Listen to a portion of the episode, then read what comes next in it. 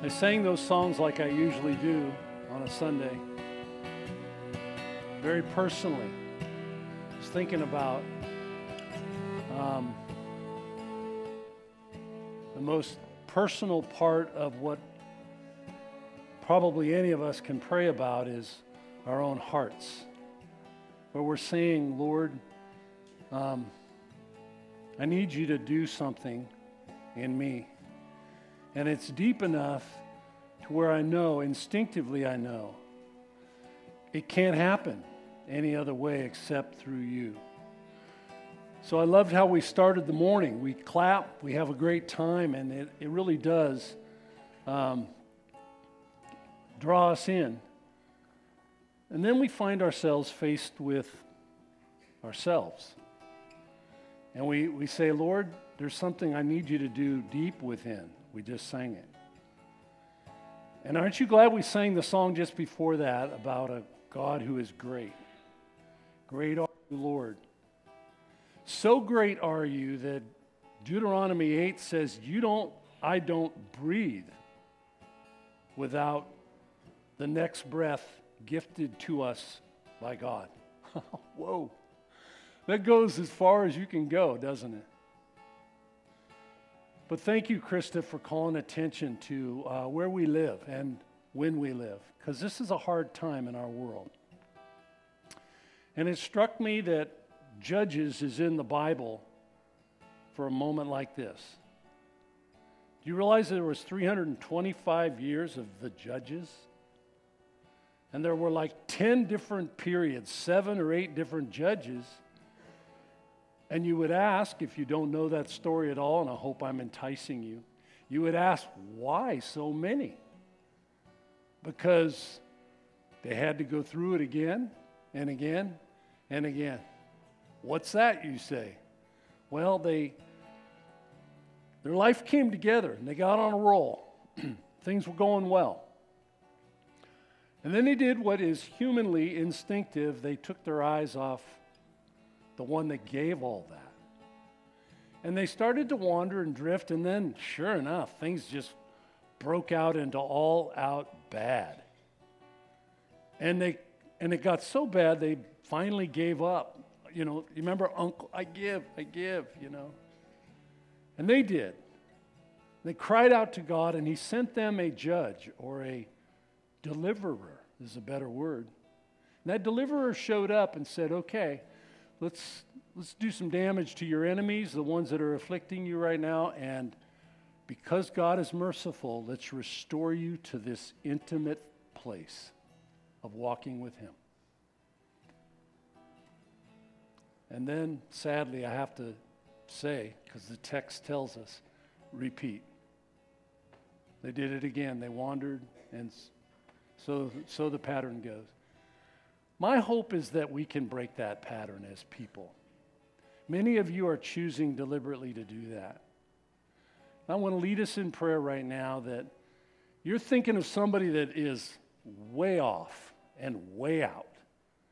Maybe this is the time to whisper their name before Jesus Christ, who takes your request before the throne of God, and see what God wants to do. Shall we?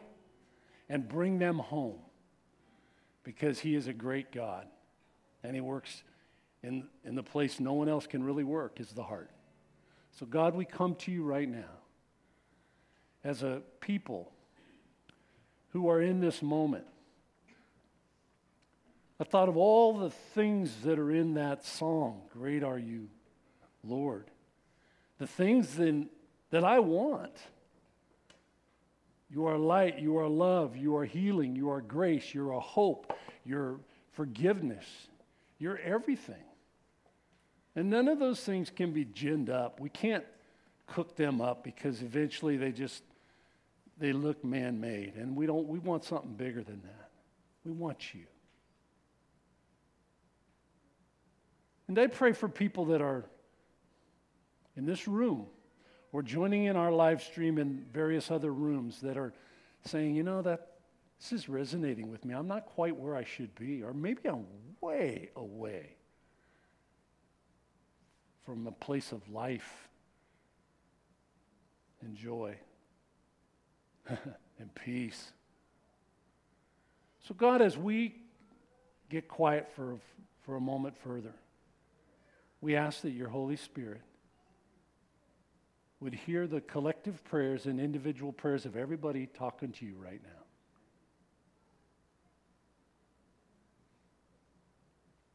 That you would work in their hearts.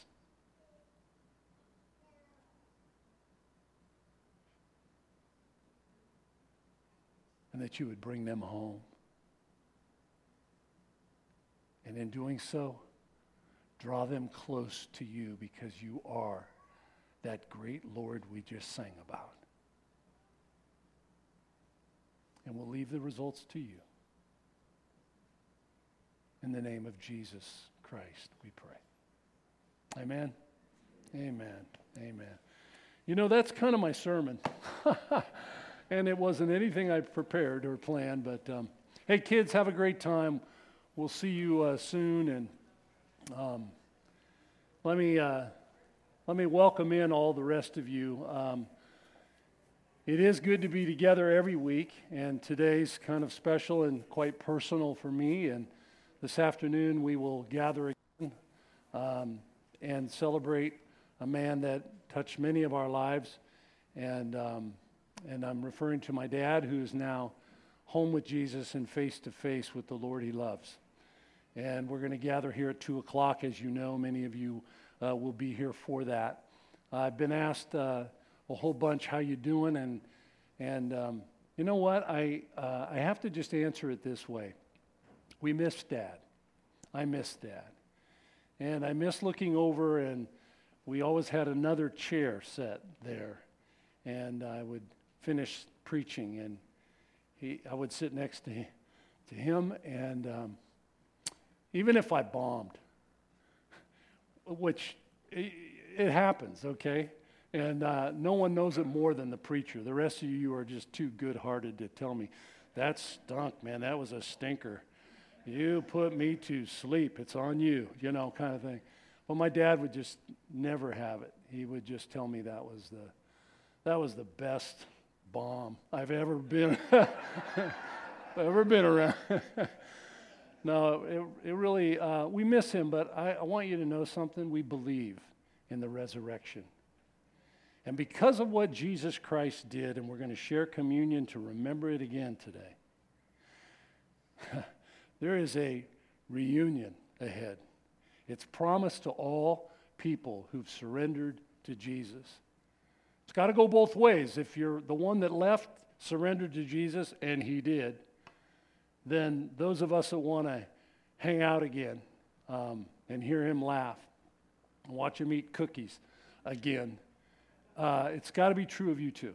And that's, it's true of me. It's true of Debbie. It's true of many of my family. So, anyway, uh, thank you. Thank you for uh, letting me share that with you. It's, of course, very real and personal. So, um, I want to, um, I was offered several times by different people who love me uh, hey, I'm happy to fill the pulpit today. I know this afternoon I will be officiating at my father's memorial, and um, I, I, could, I wouldn't have it any other way. I just, there it is.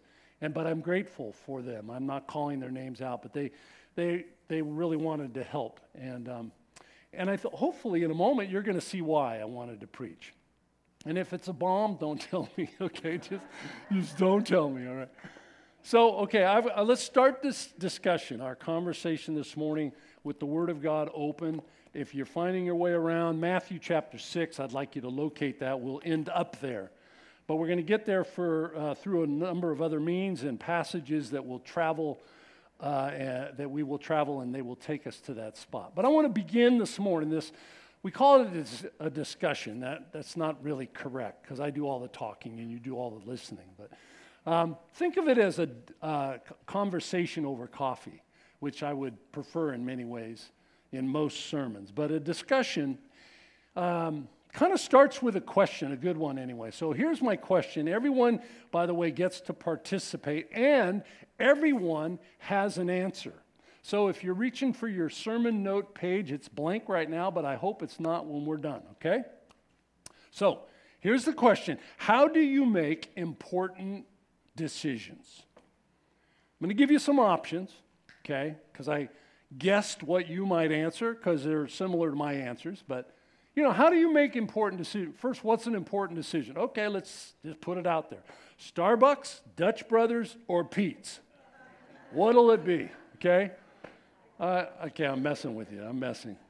Let's get really serious about really important questions. I, I think probably the, the most important question that I can come up with that takes me back quite a few years would be which college do I go to?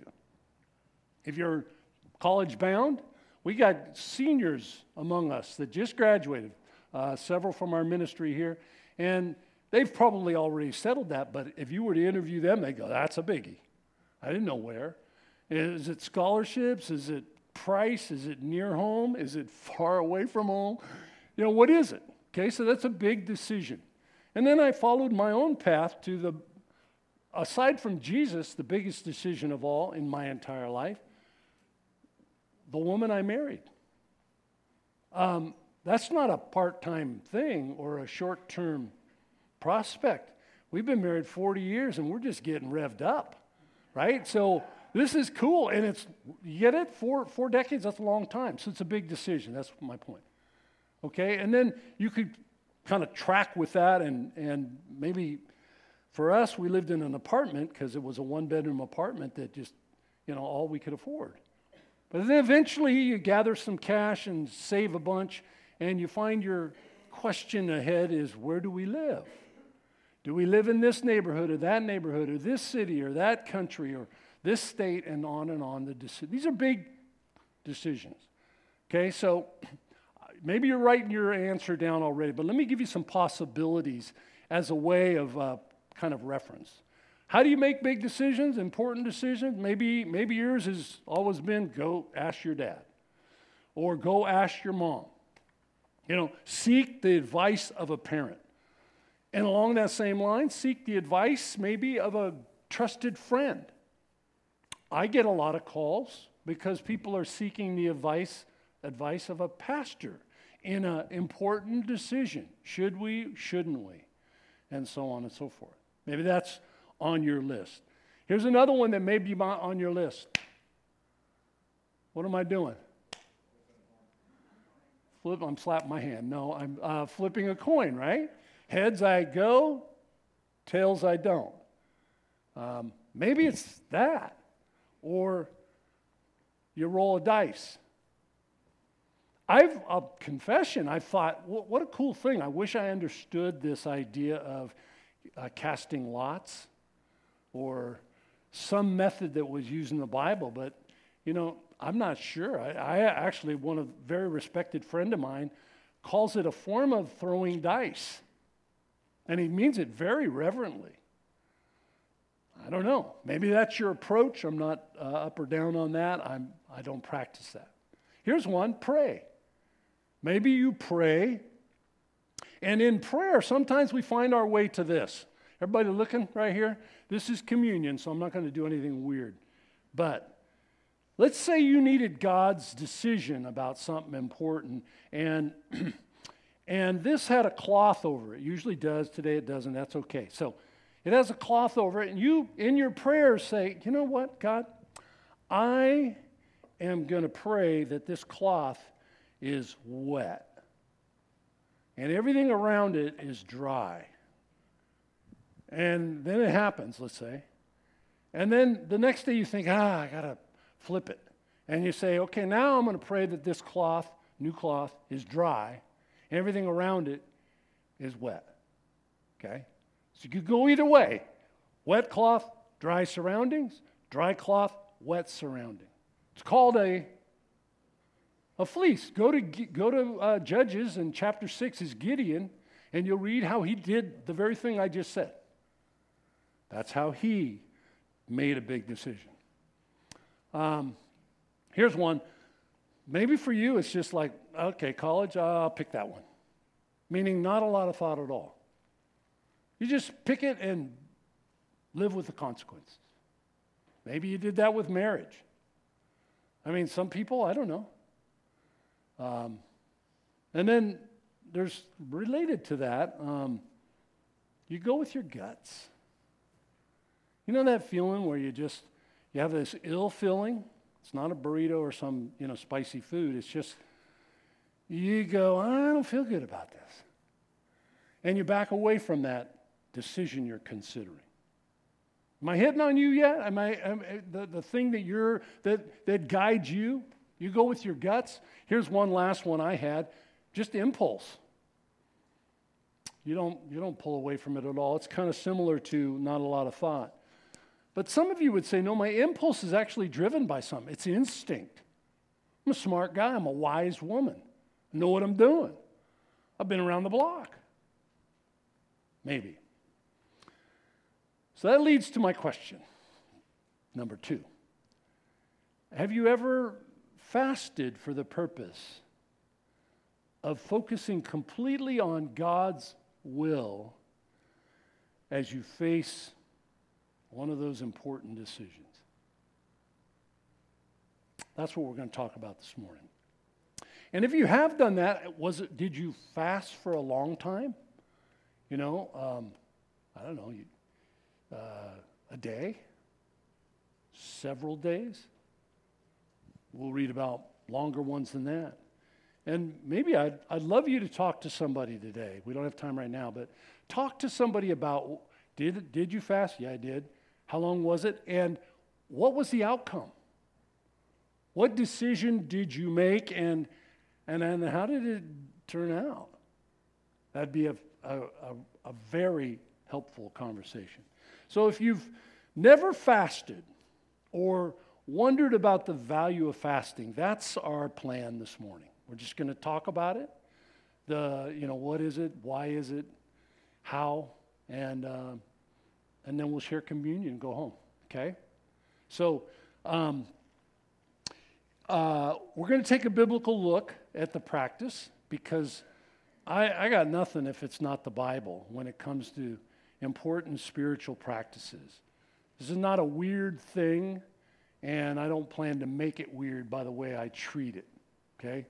So I just want to go like straight and straightforward on it.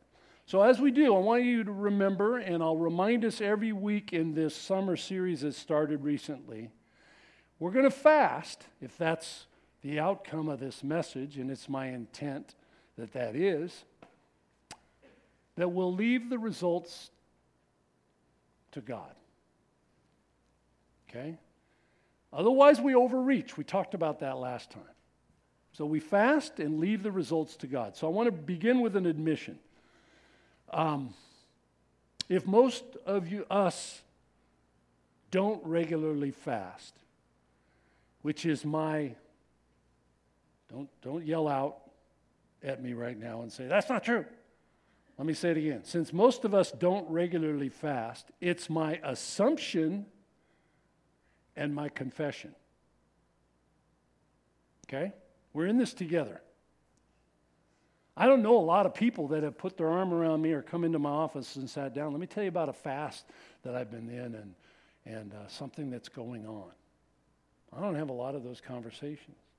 So I think my assumption is that it's not a real regular practice by not just me, by people that I love. And I try to square that with the Bible that says, hmm, it seems to be a bigger deal here than in here.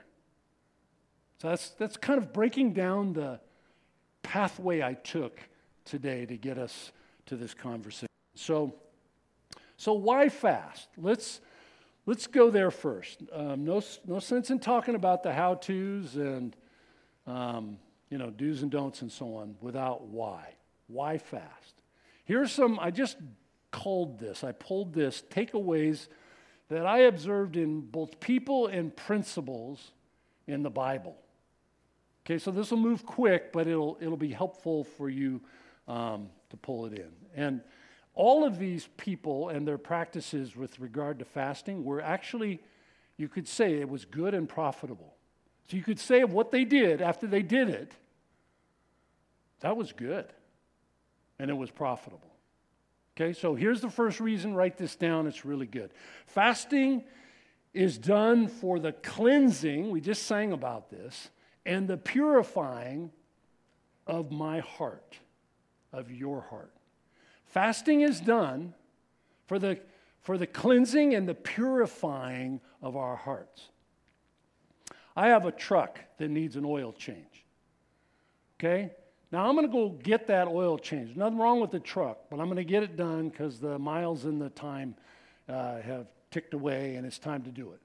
So I'm going to do that. I'm going to do it for this reason. I want it's a Chevy, and I want it to be the most reliable, dependable truck on the road today, as the ad says. Okay, so I'm committed to that. Here's another. Um, uh, by the way, I could ignore it, do nothing about that. Someday it will not be reliable, nor will it be dependable. So I do that even if I don't necessarily have my eyes inside the engine and how it's running. Okay, you see my logic? Here's another one that might you might relate to. Um, dust. I don't like dust. Um, I have a Swiffer in my office. Sometimes I'll be studying my Bible and preparing a message, and I'll look, and somehow the afternoon sun hits my desk, and I'm like, oh, no wonder I'm sneezing. This is terrible. And I whip out the Swiffer and, and do a once over. If you walked in like that, you're like, oh, you know, taking a break, and I'm like, yeah, I want to keep from dying. Uh, okay, it's so I don't like dust, and and yet dust. Here's the deal: dust happens, right? How many of you love dusting? If I see one hand, I'm inviting you to my office weekly. George, you're the guy. Okay, so um, uh, let me switch the meaning of the word dust from this to this. And I don't want it to do that, but we're going to call dust for a minute. We're going to give it a different label sin. Don't want to sin. not leaving here today going, I plan to blow it today. Neither do you. But it, but it happens, and, and, and, and they come in the form of sinful behaviors and sinful attitudes. And, and, and so I need help, and I want you to follow this thought now. In most cases, I need a deep cleansing. Because if you asked me right after I sinned and it wasn't a big sin, we can talk about if there's big and little later. But if we had a conversation, I go, no, no, I'm, I'm on a pretty good roll. I'm not, you know, blowing it. I'm not, I haven't fallen apart. I'm, you know, not sinning that much, you know. Um, and, uh, and, and you might be uh, inclined to go, wow, you know, I, that's not my experience. Um, but the truth is, I need a deep cleansing from time to time. And to do that, I need help. Holy Spirit help when it comes to the cleansing of my heart. Purify My Heart is a great song. It's a powerful prayer when we pray it. It's why so often we will stop what we're doing and say in worship, let's make sure that's not just a cool melody. Let's, let's make sure that's a, a reality inside our souls. Okay, so we need the Holy Spirit's help, and fasting is a tool that the Bible points to as a very useful tool needed find these places where sin exists. This dust has settled inside our lives. You with me? Think you are. I can see it, the look, the lights are coming on. So think of King David as a quick example.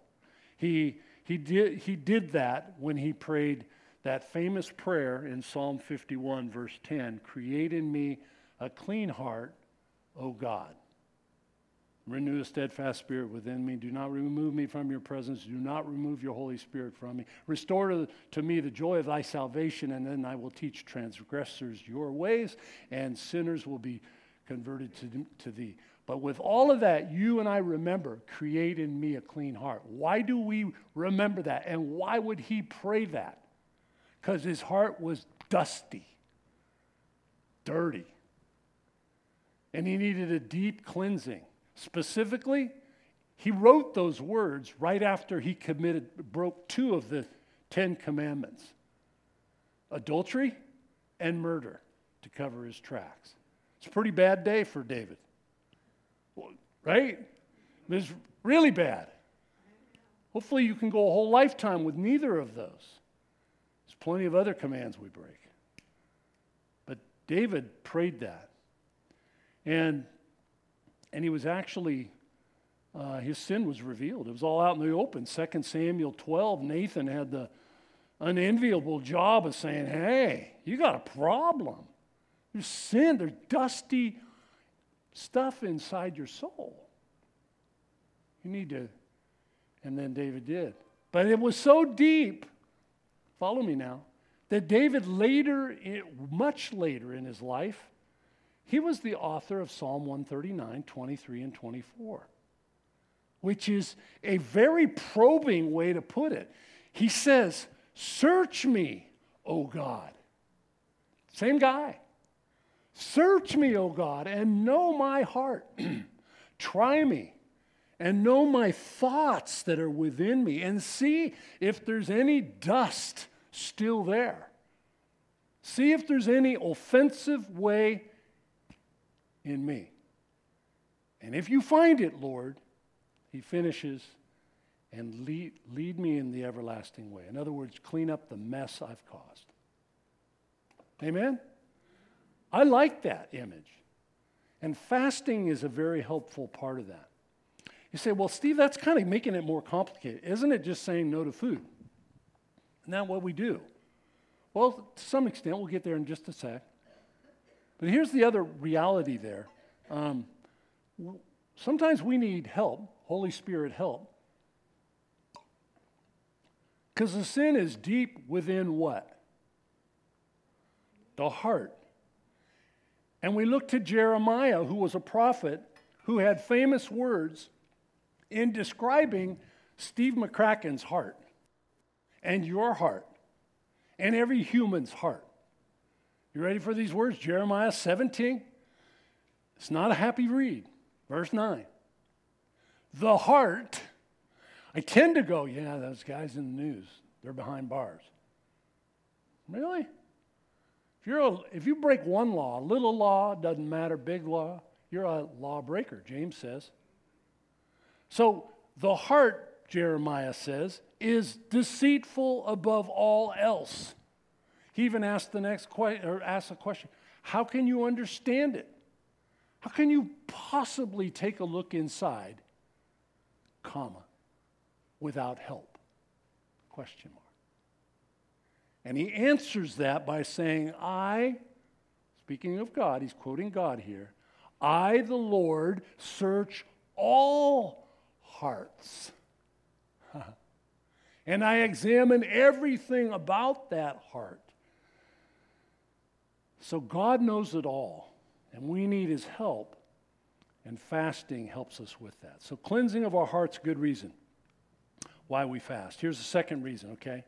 As my opening question points us to fasting, write this down, is done for decision making. If it's not on the list that I came up with earlier and suggested, it needs to be. I plan for it to be in my life more frequently. I have big and little decisions like you do, but I want them to be deeper um, than just me kind of using, and quite honestly, if you want my answer, my impulse is I've been walking with God a long time. I'll just go, I'll make a decision that's wise. But I need deeper than that. And I, I suspect most of us would do better if that's where we landed on this when it comes to decision making. Most of us know the confusion that accompanies, especially a big decision.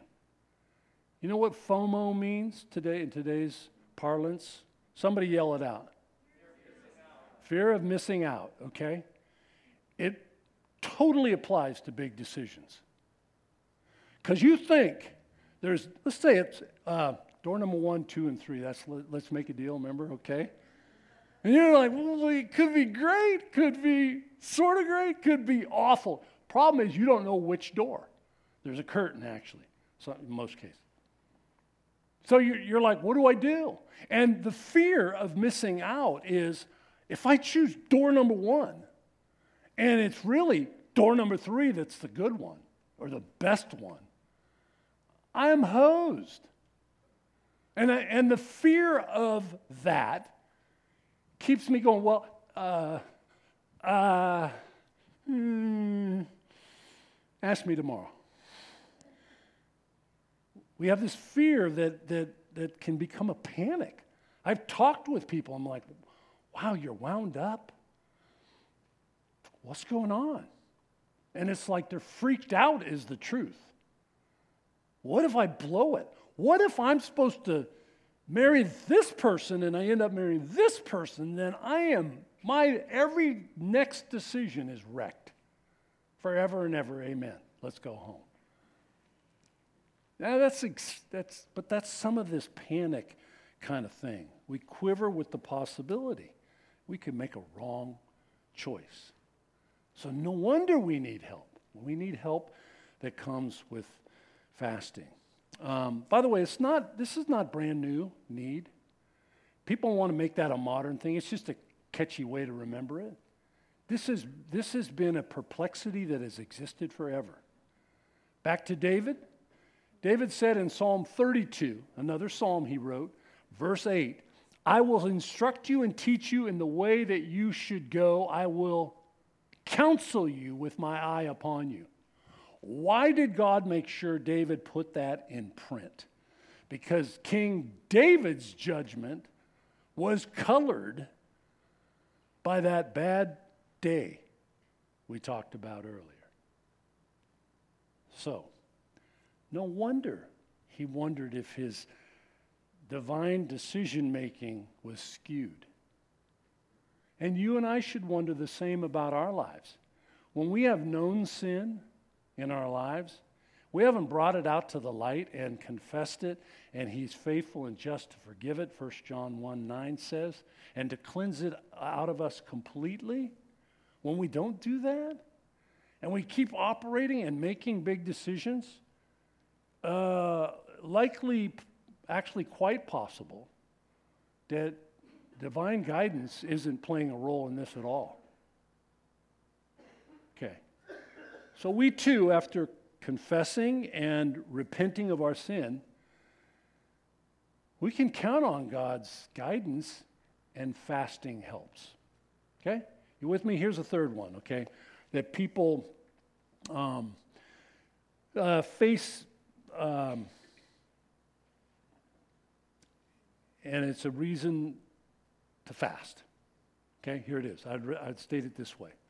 I'll give it to you in one word trouble trouble. Let me put it in a sentence. Fasting is done to seek protection and deliverance when we face trouble. It's done in the Bible all over the place.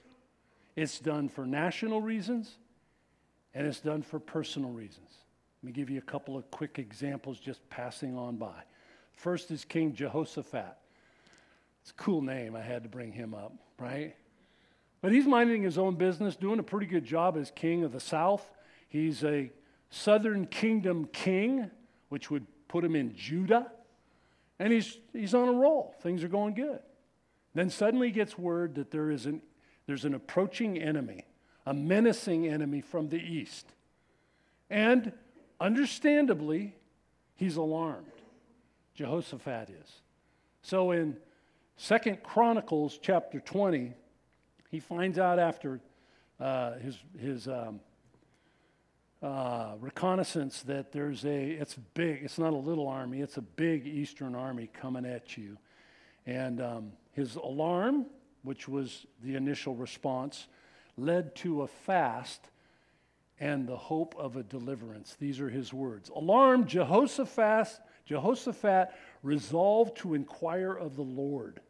And so he proclaimed a fast for all of Judah. What a cool move. It's more than strategic, it's survival. I'm sure he would say, Well, I wasn't trying to get points here, I was just trying to live to see another day. We're outgunned and they're going to get us, and I declare a fast for all Judah, and then it's not done. The people of Judah then came together to seek the help from the Lord. Indeed, they came from every town in Judah to fast before the Lord. Wow. Wow. You can hear the urgency when you read those words. So, if we're convinced that these are good reasons for why we should fast, hopefully that's happened in telling you them. Before we look at the, just real quick at the clear teaching of Jesus um, about how to fast, I want to answer the what question. Okay? What is fasting? Let's not just assume everybody knows it since most of us don't practice it. Okay? In most cases, it's the abstinence of food. We give up food for a period of time, and we do so for a time to focus on God. That's kind of the what. What is fasting? Dr. Charles Stanley does some great things. He's with the Lord too, recently turned for home. Um, I'm quoting his words. The goal of fasting, the goal of prayer and fasting, they go together, is to bring our natural physical desires, food, under control the control of the Holy Spirit for the pure purpose of hearing from God. When we refrain from regular activities that distract us, doesn't make them bad. Eating's kind of cool. when we refrain from them, though, we're in a better position to discern what the Lord is saying. He adds, it sharpens our minds and increases our spiritual perception where we, a few more, more often than normal, will go, oh, wow, I didn't see that, didn't think that, didn't, didn't hear that uh, prior to that moment and fast. In essence, he concludes, we're acknowledging that food is not as important as hearing from God. Isn't that great? End quote. Um, I, I, can just say their names and it'll bring up a lot of memory if you know any, any part of your Bible. But let me mention uh, some that some of the people that stand out for fasting and how they did it. And, um, and the first one that comes to mind is Moses. It's not just a New Testament thing, by the way, so you know that from my mention of Moses. So Moses is called to Mount Sinai, and He's called there alone, and a cloud comes over the mountain, and it starts to shake and tremble and all kinds of scary things. And God says, Come on up here. And he fasted, we're told, 40 days. Because as a result of that meeting with God, he left that mountain with the Ten Commandments. Right? Very good idea. Very good plan on his part. Here's one maybe you haven't thought of Queen Esther. She has a book in the Old Testament that's named after her. And, the, and Queen Esther is, is known to, to have asked the Jews to fast for her. And the reason is given in the telling of her story because she's got to go talk to King Xerxes. Spell that and you get first coffee.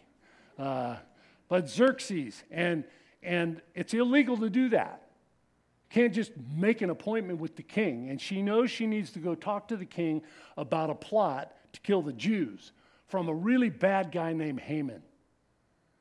And God puts it on Esther's heart that she's got a job to do, and it scared her to the core for good cause.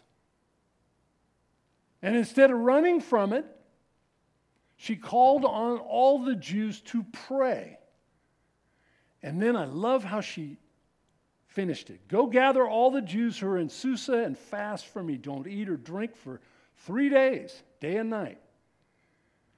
I and my attendants will fast as well. And when this is done, I will the scariest thing she could do go to the king. And she concludes it with, And if I perish, I perish. And I promise you, she said it with a smile on her face because fasting had changed something in her. If I perish, okay. God is on his throne. He called me to this. He's got reasons for why I died. She didn't die, by the way. Great victory there. And I couldn't complete a list like that without mentioning, oh, Jesus. Remember, right after he has this glorious time of, um, of baptism, and there's this incredible voice. It's the Trinity, the first appearance in the New Testament that's just graphic. It's, it's you got to take notes. He comes up out of the water. Jesus, a member of the Trinity, and at that moment, he hears this voice This is my son. Listen to him. I'm super proud of him. Came the voice. And everybody there at the Jordan went, Whoa. And before it was done, the Holy Spirit descended like a dove. Three members of the Trinity right there in front of humankind to watch. On the heels of that glorious moment, you know what the Bible says happened? At the very next verse, it says, Jesus was led by the Spirit into the wilderness. And for 40 days, he fasted and then went toe to toe with the devil. That's when Jesus said, You know what? I'm not, I need, I, I want that kind of covering. You and I could go on and on, but I want to I want to quickly get to Jesus' words in Matthew. So this is a sermon. I jump forward. It's going to tell you about Acts, and there's really cool decisions, important decisions on, okay, will this missionary go to that country, or will they go alone, or with somebody? And those decisions are made by the leaders through fasting. So my point is trying to help you see clear back in Exodus and all the way to the Acts of the Apostles. There's fasting going on for really important reasons. There should be fasting going on in our lives for important reasons. So here we are at the beginning point, actually, middle point of this three chapter sermon and only three verses. Okay?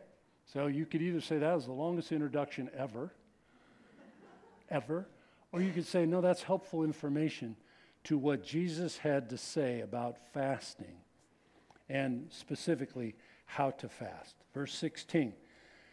By the way, this is in the context of a couple of other things that we know a lot about in the Bible. One is giving, one is praying, and one is fasting. Okay, they're all in the same chapter here. Verse 16 begins When you fast, Jesus says, do not look somber as the hypocrites do, for they disfigure their faces and show others. I'm fasting. Man, what's, in, what's gotten into you today? Oh, dude, I'm fasting. So hungry. Truly, I tell you, when they do that, they've received their reward in full. But here's the transition when you fast, put oil on your head. It's not dump it on your head so everybody's going, man, you got greasy hair. What's up with you? No, it's a reverent posture of seeking God.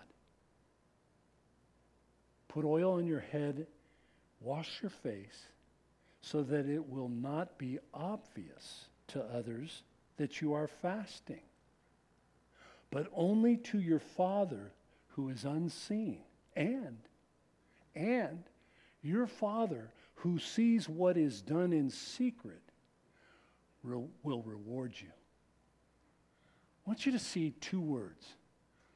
Uh, when you, verse 2, look at verse 2. When you, do you see how it starts? He's talking about giving. Verse 5, when you. He's talking about praying. And verse 16, when you, he's talking here about fasting. It's assumed by Jesus, there's a takeaway right here, that you and I will do those things.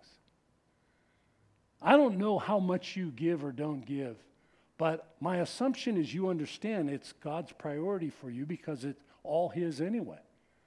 And so we give and we kind of roll forward. Okay, we give. That's what we do. We tithe. We weekly give gifts to God, and that's what we do. And no one needs another uh, sermon on prayer because that's what we do. We did it this morning. We'll keep doing it, right? So he's assuming the same about fasting. When you, notice he doesn't change it to, hey, and by the way, if you fast, you want to take your game way up if you fast? No, he's saying this should be part of how you live and walk.